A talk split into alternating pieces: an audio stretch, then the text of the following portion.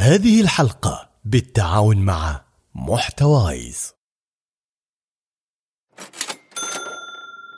هذا خالد قاعد يحاسب على مقاضي الجامعة من سناكات صحية وغيره ولأن معاه بطاقة ثماري تسوق وكسب نقاط ووفر أكثر. نستقبلكم في جميع فروع التميمي وللتسوق أونلاين الرابط في صندوق الوصف.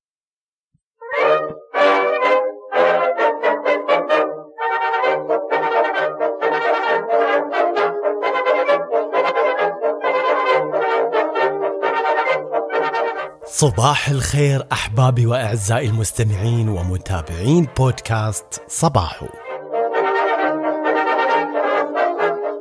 في كل يوم أشوف فيه عدد الاستماعات قاعد يزيد أشعر فيه بفرحة كبيرة ما تنوصف.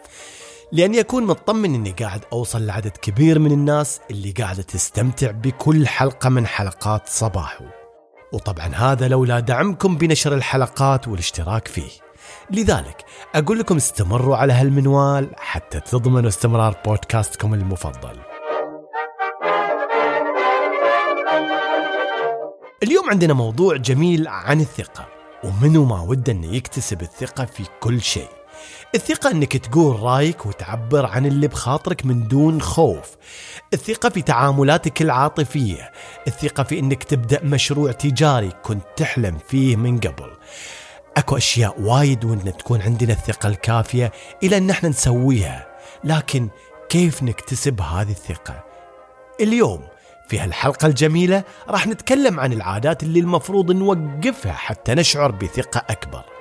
وقبل ما نتكلم في هالموضوع أتصور عارفين شنو المفروض نسوي. ابتسامة عريضة ومع بعض. يا صباحو.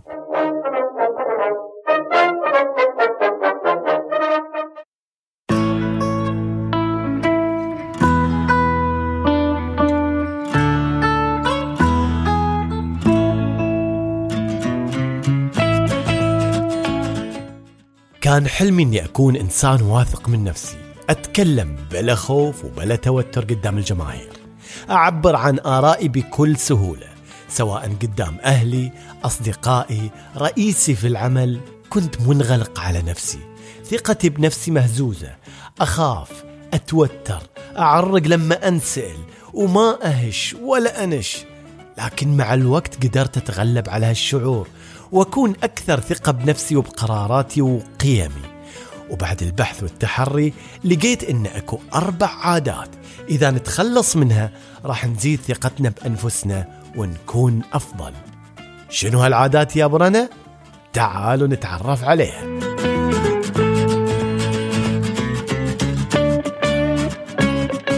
أول عادة الثقة بمشاعرك. إي نعم. مشاعرك توقف عقبة في وجه قيمك. تخيلوا بينما أنت جالس في الاجتماع الأسبوعي مع رئيسك وتبغى تشاركه فكرة عظيمة وهذا اللي نسميه القيمة. لكن فجأة ترددت وخفت وشعرت أن الفكرة سخيفة أو غبية وهذا اللي نسميه المشاعر. لذلك تستسلم لمشاعرك وتفضل أنك تسكت. لما تشوف مثل هالأمثلة بتقول في نفسك لو اني شعرت بالثقة أكثر كانت تصرفت وفقا لقيمي مو وفقا لمشاعري.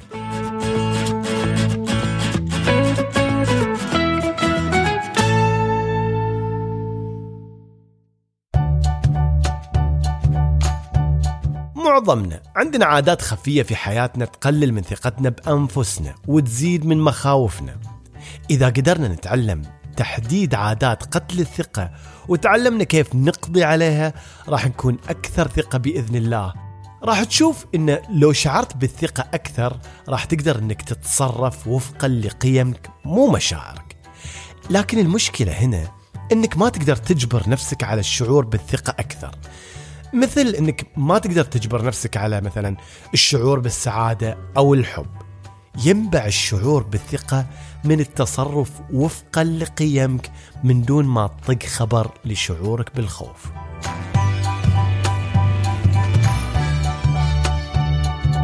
إذا كنت تتجنب أنك تطلب من الآخرين أنهم يطلعوا معاك مثلا فأنت بالتالي راح تحس عادة بالقلق من هالشيء وإذا كنت عادة تتحاشى أنك تقول رأيك خلال الاجتماعات فهذا يعني أنك راح تحس بالتوتر من هالشيء من جهة ثانية.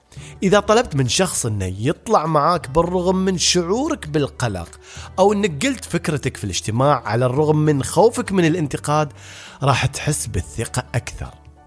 واحدة من الأسباب اللي تخلينا من الصعب أن نتصرف وفقا لقيمنا هي بسبب اعتيادنا على أن نثق بمشاعرنا لأن ثقافتنا تميل لتمجيد المشاعر والعواطف.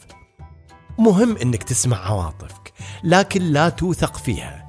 تخلى عن ثقتك العمياء في مشاعرك وخليك مستعد أنك تتجاهلها وبدل هذا ثق في قيمك من دون ما تحط بال للي تحس فيه. ساعتها بتبدأ الثقة.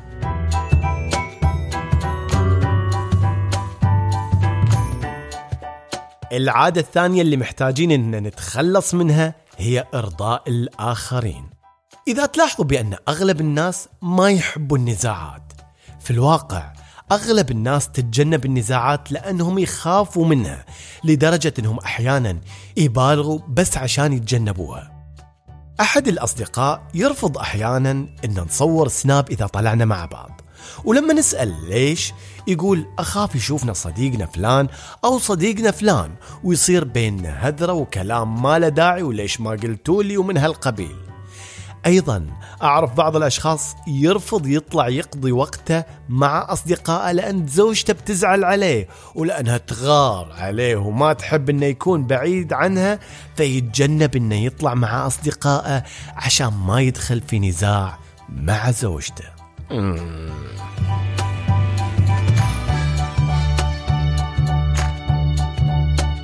الخوف من النزاعات أحيانا يخلينا نقدم تضحيات صغيرة وأحيانا ما لها أهمية. مثل إنك ما تأكل في مطعمك اللي تحبه لأنك ترضى بأي شيء يقترحه الشخص اللي وياك. أو إنك توافق على إنك تتسلم أي مهمة أو تلبي أي طلب لأنك تخاف تزعل الآخرين لما ترفض. أو إنك آه، ما تقدر تشاهد المسلسل اللي تحبه لأن اللي وياك ما يحبه. ويا كثر الناس اللي أعرفهم بهالشكل. وقد يكون أنت نفسك أو أنا فينا هالشغلة. مهما كانت تفاصيل الموقف اللي شفت نفسك فيه انت يلي تركض عشان ترضي الآخرين محتاج إنك تعرف شغلة وايد مهمة وهي إنك لما تقدم رغبات الناس وحاجاتهم على رغباتك وحاجاتك بشكل متكرر فأنت اللي قاعد تسويه فعليا إنك تخلي عقلك يعتاد على إنه يخفض من قيمته. طيب شنو الحل؟ الحل في إنك إذا ما دافعت عن رغباتك وخياراتك فما راح تشعر بالثقة. زيادة ثقتك غالبا تعتمد على أنك تكون حازم أكثر مع الناس في الأشياء اللي ترغب فيها وتحتاجها أو ما ترغب فيها وما تحتاجها.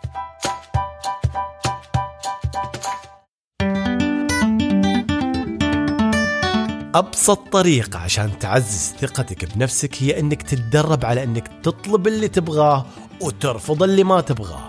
ابدأ بخطوات صغيرة. مو بالضرورة أنك تمارس هالشيء بشكل مفاجئ وعلى خيارات صعبة مثلا. لكن المهم أنك تبدأ وتدريجيا. راح تنجح. مو غلط أن نفكر بالآخرين وخياراتهم. لا أبدا.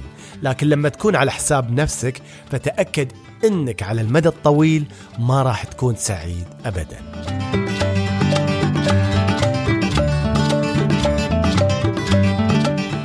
العادة الثالثة هي القلق من المستقبل. تخيل معاي عزيزي المستمع أنك قررت تاخذ لقاح كورونا. ووصلك خبر بأن أحد أقاربك أو أصدقائك توفى بعد ما أخذ اللقاح لا سمح الله. وهنا تحس بالخوف والذعر من أنك تروح تطعم وعلى الرغم من أنك تدري أن خوفك هذا غير مبرر وأنه يمكن يكون هالشخص توفى لسبب ثاني ومو من اللقاح إلا أنك تحس نفسك مجبر أنك تواصل التفكير في هالشيء ويستمر عندك شعور القلق والتوتر ويزيد مع الوقت.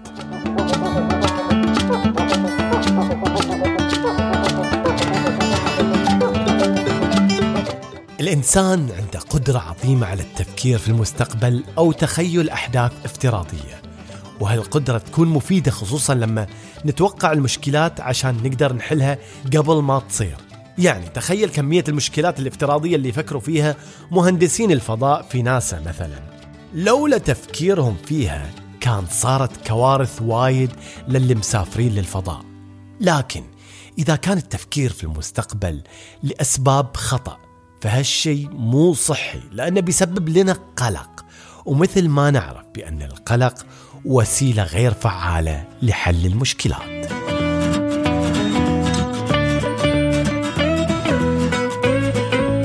أتذكر شفت رسمة انفوجرافيك كانت تقول بأن إذا قاعد تفكر في شيء معين ففي أحد احتمالين. إما أن هالشيء ما يعد مشكلة أو إنه مشكلة بس ما تقدر تسوي لها شيء. إذا استمريت بالتفكير في هالشيء راح تشعر مع الوقت بالقلق والتوتر والخوف والذعر واللي بدوره راح يمنعك من التفكير في حلول لمشاكلك. إذا ليش نسوي هالشيء؟ ليش نحسس نفسنا بالسلبية؟ إذا كان هالشيء راح يخلينا نعيش في خوف وقلق وما راح يفيدنا بشيء.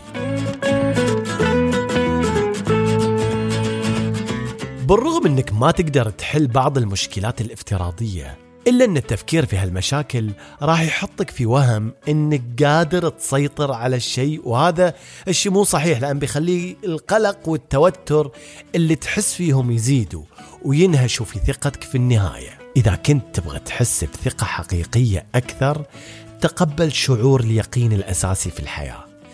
أكو بعض الأشياء اللي ما نقدر نتحكم فيها ببساطة. أكو بعض النتائج السلبية اللي ما نقدر نمنعها ببساطة. وهذا يعني إن القلق والخوف والتفكير ما راح يغير النتيجة. النتيجة راح تكون هي هي. اذا من الأفضل إنك تعيش وتتصدى لمخاوفك اللي تتعلق بعدم يقينك بثقتك. أفضل من إنك تستمر في إنكارها طول حياتك. العادة الرابعة والأخيرة. اللي نسميها إحنا اجترار الماضي. مثل ما تفكيرنا الغير منطقي بالمستقبل ممكن يأثر على ثقتنا بأنفسنا أيضا التفكير الزايد والغير موزون في الماضي ممكن يضعف من ثقتنا بأنفسنا وممكن يسبب لنا انتقاد الذات والاكتئاب والخوف. التفكير في الماضي ممكن يكون شيء ممتاز إذا كان بهدف تفادي الأخطاء اللي صارت في ذاك الوقت. لما تفكر في الماضي بموضوعية واتزان فهذا الأمر صحي وراح يعلمك أشياء كثيرة. لكن لما تفكر بطريقة سلبية في الماضي راح تلاقي نفسك دخلت في دوامة مو قادر تطلع منها بسهولة. طيب كيف أعرف نفسي أني قاعد أجتر الماضي؟ إذا شفت نفسك أنك تكرر الخطأ أكثر من مرة من دون ما تتعلم شيء جديد من هالخطأ فهذا اجترار. إذا شفت نفسك تفكر بأحداث خيالية وتتعلق بالماضي وبشكل مبالغ فيه وإن كيف أنت آه، كان ممكن أنك تتفادى حصول الشيء اللي صار هذا بعد يسموه اشترار للماضي. إذا لقيت نفسك تفوت الأشياء الزينة في حاضرك وما تعيش اللحظة لأنك بعدك عايش على تجارب الماضي وسلبياته فهذا بعد يسموه اجترار للماضي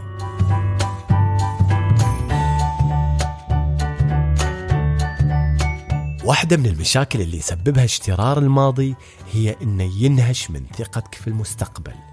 إذا كان كل اهتمامك آه، في الماضي فأنت بكده ما راح تطق خبر للحاضر، لأنك حطيت كل اهتمامك وطاقتك في اشترار الماضي. صرت ما تقدر تقدم لنفسك شيء اليوم، وهالشيء يسبب لك ضعف في إنجازاتك، وبالتالي هالشيء يخليك ما تقدر ذاتك بالشكل المطلوب. عشان توقف من تضييع طاقتك اللي قاعد تصرفها في الاجترار أنت محتاج إلى أنك تتقبل أخطاء وخسارات الماضي بصدر رحب. أكيد إن ما حد يحب الشعور بالعجز لما نتكلم عن إصلاح المشاكل لكن إنك تتظاهر بأنك قادر إنك تحل هالمشاكل من خلال اشترارها بشكل مبالغ فيه ما راح يفيدك وما راح يخليك أكثر ثقة بنفسك. تقبل إنك عاجز عن تغيير الماضي. وبالتالي ما راح تكون عندك مشكلة في إنك تتخلى عن هوسك واهتمامك فيه. ولما تسوي هالشيء أكيد إن ثقتك راح تزيد. وعشان أختصر عليكم هالموضوع هذا كله إذا كنت تبي ترفع من ثقتك بنفسك ابتعد عن أربع عادات. لا تثق بمشاعرك لا تبالغ في أرضاء الآخرين على حساب نفسك وتذكر بأن رضا الناس غاية لا تدرك. لا تبالغ بشعور القلق من المستقبل وبالمقابل أيضا وقف عن شغلة اجترار الماضي.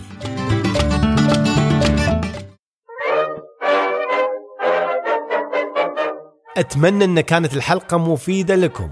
إلى هنا نكون أنهينا حلقة هالأسبوع من بودكاستكم المفضل صباحو. لا تنسوا تحطوا تعليقاتكم وتقييمكم على تطبيق أبل بودكاست.